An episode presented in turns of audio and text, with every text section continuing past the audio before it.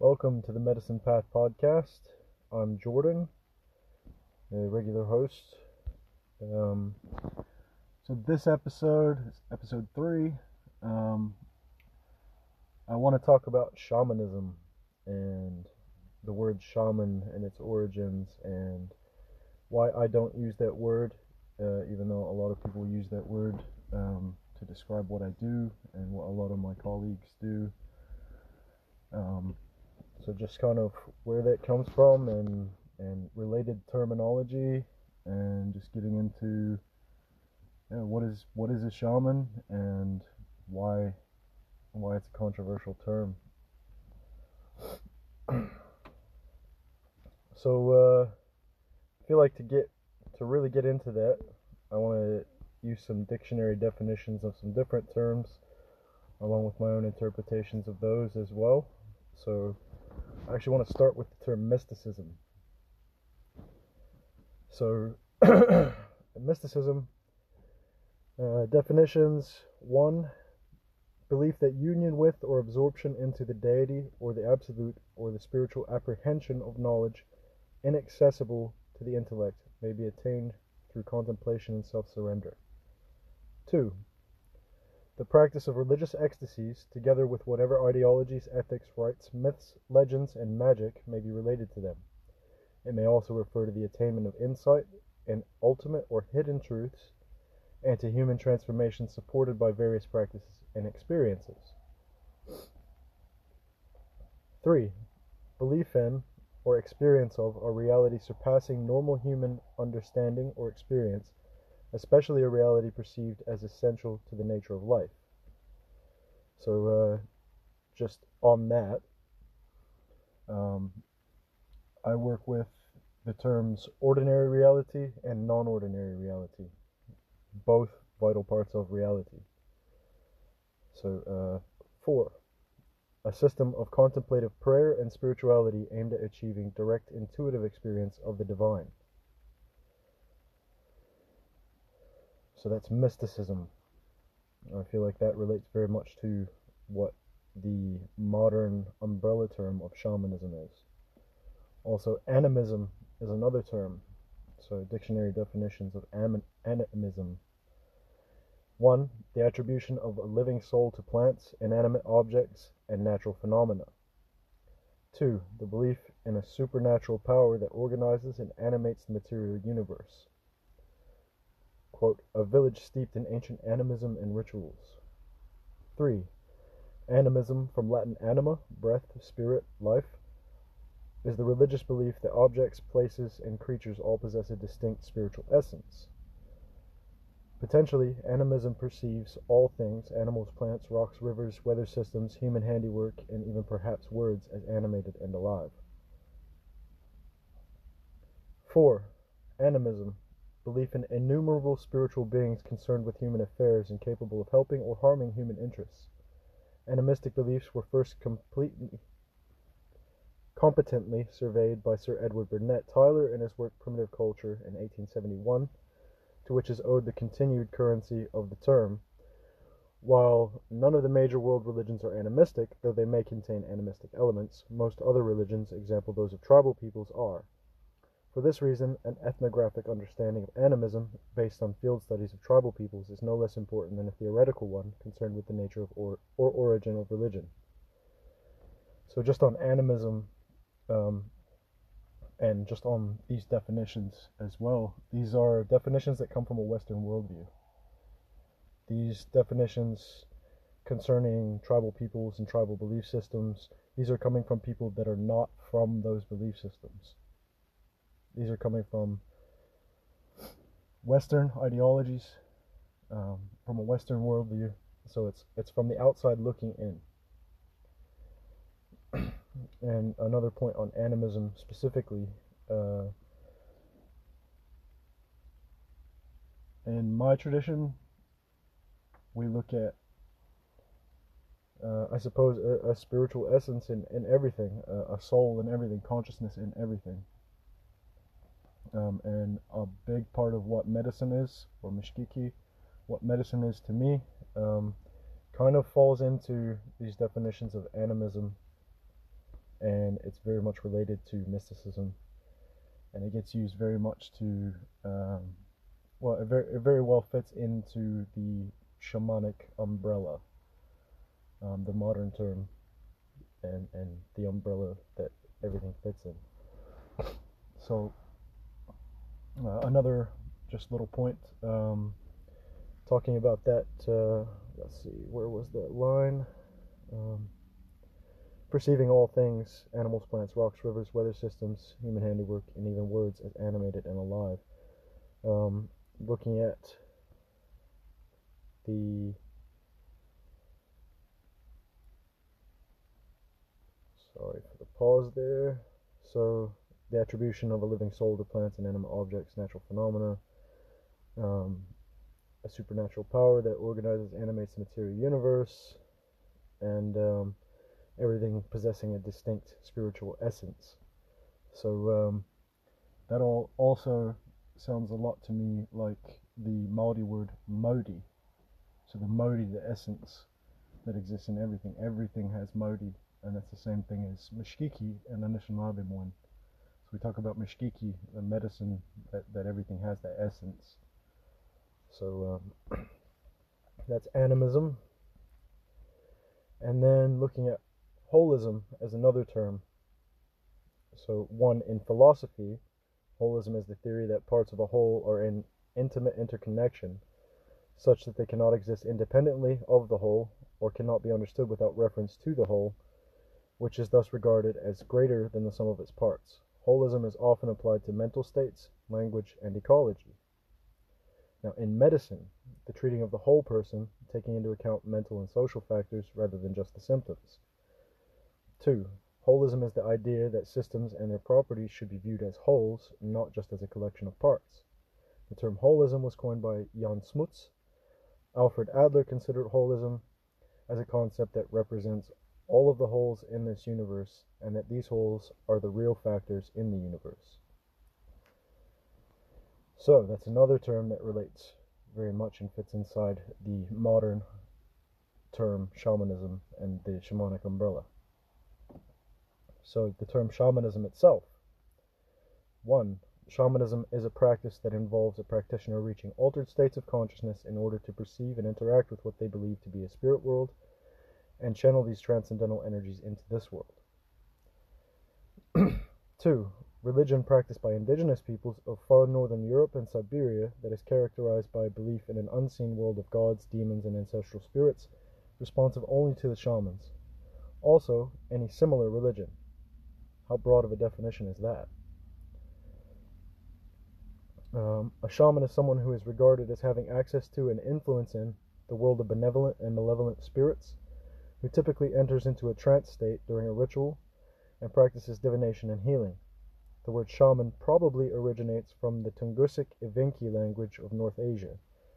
According to ethnolinguist Juha Janhunen, the word is attested in all of the Tungusic idioms, such as Negidal, Lamut, Udehe, Orochi, Nanai, Ilcha, Orok, Manchu, and Ulcha, and nothing seems to contradict the assumption that the meaning shaman also derives from Proto-Tungusic and may have roots that extend back in time at least two millennia. The term was introduced to the West after Russian forces conquered the shamanistic Khanate of Kazan in 1552. So just looking at all of those terms and the, the dictionary definitions and everything like that, um, the term shaman appears to be used today to refer to anyone who works with spirits from some kind of traditional indigenous approach. It's often said that a shaman works through ecstatic trance states to do their work, and other related terms are soul retrieval, psychedelic medicine, things like that. But really, what what is a shaman? The term appears to originate from Tungus tribal groups in Siberia and Mongolia. If that's its origin, is calling anyone else a shaman actually cultural appropriation? Putting that aside for a minute, one explanation of what a shaman is is someone who has access or is regarded to having access to and influence in the world of benevolent and malevolent spirits, who typically enters into practices of divination and healings, trance states, etc. If that's all a shaman is, then that really includes a very large percentage of practitioners of divination and healing, In fact, practitioners of holism, animism, mysticism, and traditional medicine of all sorts kind of fall loosely into the same category of practitioner as a shaman. So, is it okay for the term shaman to be the universal term that kind of gets everybody lumped into? Just looking at who, what cultures, what, what types of practitioners, and what cultures use the term shaman today. Um, across North America, the people who work with medicine, people who walk the path of medicine, do not call themselves shamans as a general rule. There, I'm sure there are exceptions to that, but for the most part, most northern North American natives and the practitioners of healing and medicine and spirituality don't call themselves shamans. At, at most call themselves traditional helpers or don't really call themselves anything, but the communities usually call them traditional helpers or traditional healers or uh, sometimes holy men or holy women, um, sometimes medicine men, medicine woman, medicine people, people who work with medicine. Um, uh, titles aren't really a big thing. Um, there are a few different types of few different types of roles in Native American society that would be classed as medicine people, and there are ones that work with purely spiritual things. There are ones that work mostly with the plants, some that work mostly with the stones, some that work mostly with fungi, some that work um, with songs, stories, um, so on and so forth. And there's just in just in Anishinaabe culture, there's many different, um, I guess, schools of what the modern world would call shamanism, and there are the Midewiwin Society, and there's uh, the Wabano Lodge, the, the, Shaky Tent people. Uh, there's there's lots of different um, different groups with different schools of thought that um, I suppose the modern world or the Western world would would dub them shamans. Um, all across North America, most North American natives, uh, practitioners within native North America, I guess, uh, are often called shamans by outsiders. Now, uh, most Native Americans aren't really keen on that term, at least in North America. Um, but granted, in Central and South America, the term shaman gets used a little bit more freely, and there's there's a lot more use of that term. A lot more people that either call themselves shamans or their communities call them shamans. But the term shaman still doesn't come from from that part of the world either. You know, um, in the north we've got Midewiwin and we've got Wabano and we've got Gisaki and things like that. And in Anishinaabe country, in South America, there are curanderos, um, people who cure. Um, there are vegetalismos, uh, people who work with plant medicines. There are all kinds of different terms that are used uh, across North and South America that often also get referred to as shamans or shamanic practitioners. Um,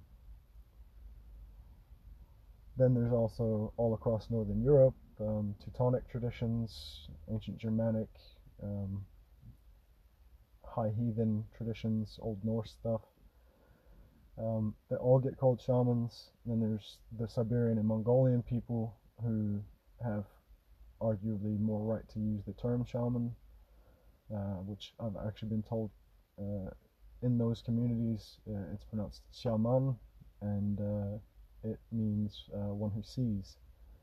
Um, I don't have any, any good reference for, for that definition or pronunciation other than I've just been told that by, people who've, who've been to and worked with Mongolian shamans. So I guess my point here is that with indigenous cultures in North and South America, across Asia and Northern Europe, the term shaman gets used, but why doesn't it get used for um, Aboriginal Australian um, practitioners of healing and health? Why doesn't it get used for Tohunga Maori, um, you know, the, the Tohunga across Polynesia, um, work in pretty much the same worlds and do pretty much the same work that um, that we do back home. Um, there's different groups all over the world, different different cultural groups, different people who work with the same kind of thing, and, and they don't they don't use that term, and that term's not used to describe them. Um, anyway, I feel personally that the term shaman is a cultural term that refers to specific cultures of uh, Siberia and Mongolia and the surrounding areas. Um, I don't know a whole lot about its origin, just you know what I've listed from the dictionary definitions. Um, I don't like the term shaman. Um, people call me a shaman or ask me if I'm a shaman um, fairly regularly because I have a drum and a staff and I, I work with plant medicines and different things and I talk about consciousness and, and different states of consciousness and I, I work with entheogenic plant medicines occasionally and people go, "Oh, that's all shamanic, right?" Well, no, it just it just is. It's these things are universal. You know, people all over the world, almost every culture has an entheogenic plant that guided them into their beliefs and their understandings of the universe. Almost every culture, if not every culture, has a traditional role in society that somebody had to fill that was um, the spiritual guide and the healer. Um, so it's it's bigger than just one word that describes it. Uh, I actually refer to the the global archetypal role not as the archetype of the shaman, but I actually refer to it as the keeper of the sacred. So it's the the person whose role it was to make the divine, the sacred, to carry the sacred things for the people, to make the divine accessible to the people of that community. The way that we live in the Western world today, um, it's it's complicated in comparison to when we lived in traditional societies, traditional communities that relied upon one another, and, and there had to be people who carried the sacred things for the people. Um, the way that we live today, it's kind of on the individual. It's it's every individual has to I guess look for those answers themselves and to carry what's sacred to them themselves. And so I guess I guess the whole point of this episode is just to kind of explore that term shamanic, shamanic shamanism, shaman. And uh, just my point of view is uh, it's not a good term to use. I feel like it's taking away from the cultures that the term originated in. And I feel like anthropologists and ethnolinguists and ethnobotanists and people like that have caused damage to cultures through the use of that term as an umbrella rather than as a culturally marked specific thing referring to the Evenki Tungusic people and their word and their culture and their meaning. I feel like it's uh, it's a mark of the West to come in and make generalizations like that um, and not realize that you're actually causing harm to cultures and almost being mm, what's the word? Patronizing. Almost being patronizing to cultures and things like that to to sort of come in and be like oh yeah well we use this word just to describe everybody all over the planet that does something that we see as similar in saying that i suppose um, you know when we look at Carl Jung and we look at uh, some of the modern European shamanism that's kind of coming out and, and becoming popularized and being talked about more and more. Um, it's diving into the soul and it's getting into describing an archetypal role, an archetypal place of humanity and looking at our beginnings and things like that. And um, I feel like it's it's what's the word? It's a it's a hard place to be correct and inclusive without taking from somebody else. But I feel like in this case, the use of the word shamanism is, is taking from people who haven't given that. Um, the shamanic people uh, of the Tungus, Evenki Tungus tribes in Siberia and Mongolia, they, I don't think that they gave permission for these anthropologists to go and use the term and throw that term, throw their word around all over the world and mystify and describe it in a way that kind of makes it everybody's term. I feel like it's appropriating the term and appropriating a part of the culture and um, belittling it to a certain extent. So um, that's that's my perspective. I don't expect anybody to um, subscribe to my understanding about that or, or to uh, to jump on board with that. Um, it's just something that I know that where I'm from, we don't call ourselves shamans.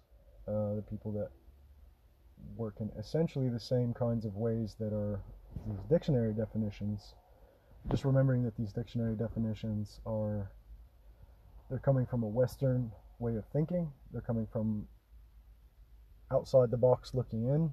They're coming from a place that I feel is is patronizing and uh, I think most indigenous people are not terribly comfortable with the term. However, many accept it. Many accept the term and use the term sort of begrudgingly because that's the term that has become popularized. That's the term that everybody's heard the word shaman. Everybody's got the uh, stereotypical mental image when you say the word shaman.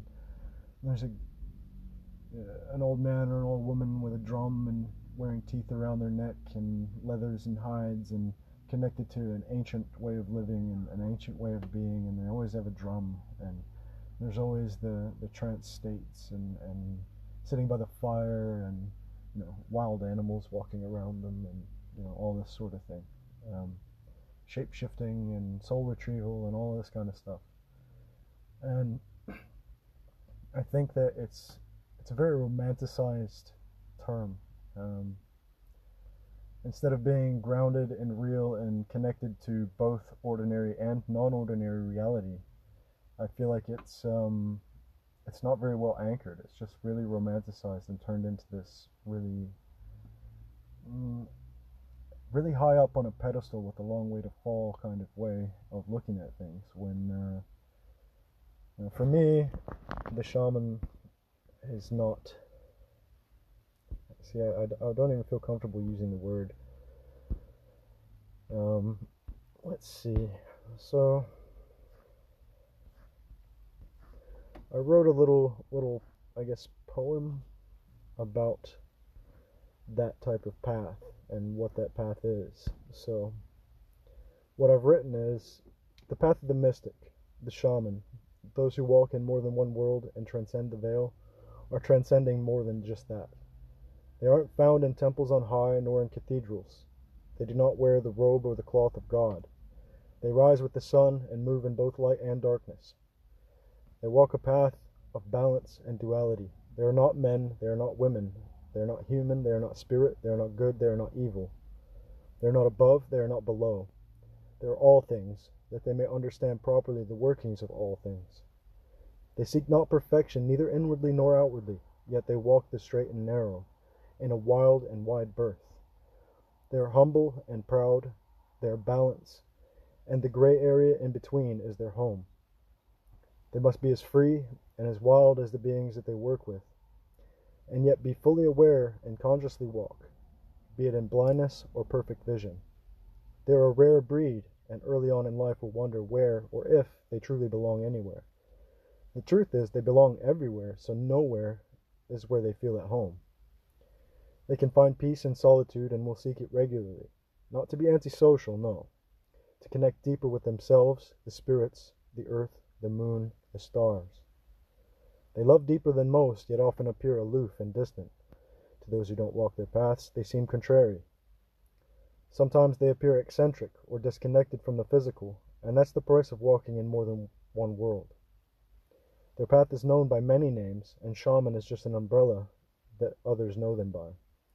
They walk a nameless path, for this path is different for each, yet so much the same for us all. So I wrote that in an attempt to describe the path that so many of us do walk. But um, what that's describing is a universal path. That's describing something that transcends culture. It transcends language, I feel. It transcends pretty much any human concept of what a shaman is. It's it's something that's that's universal, archetypal. But we still refer to this archetype, or at least in the West, this archetype is referred to as the shamanic archetype. Teachers from all over the place, uh, people who who work in, people who call themselves shamanic practitioners, know, they talk about the shamanic archetype. And I mean no disrespect to anybody here, and I'm not belittling anyone's path. It's I'm just talking about this term, this umbrella term, shaman, shamanic. It's uh, I feel that it's a problem. I feel that um, most people who use this term they are talking about all the same thing. They're talking about what what that poem that I just read. They're talking about that, but um, I feel like just the term shaman is is not a term that belongs to anyone outside of the culture it originated in. Um, you know, if, if most people went to the shamans of Siberia and Mongolia coming in from the west and said, "Hi, I'm a shaman," they they probably wouldn't appreciate it a great deal. Um, and I, I, I, can't say that for sure because I've, I've not been to Siberia or Mongolia. I've not met any of these people. Um, you know, I've watched, watched documentaries and things, but that's still a perspective coming in from the West and observing, you know, inside the box from the outside. I was taught that uh, to truly understand something, you must stand under it and observe its foundations to be something, you have to live as that. And um, I just I haven't lived in the culture that the term originated from, so I don't feel totally comfortable using that. So if anybody uh, is listening to my podcast later on down the road and thinking that I'm talking about a lot of shamanic principles and things like that, I'm not, I'm not going to uh, I'm not going to pretend that I don't understand the modern term and the um, umbrella that everything kind of fits in that people call shamanic. I just don't like the term. Um, or specifically, I don't like the term being used to describe pretty much everybody on the planet and everything that everyone's doing on the planet because I feel like that term belongs to the Tungus Evenki people. So, um, yeah, I mean, it's a beautiful path to walk. It's it's not always a safe path to walk. It's a beautiful path to walk, though, and it's a path that people from every culture can walk.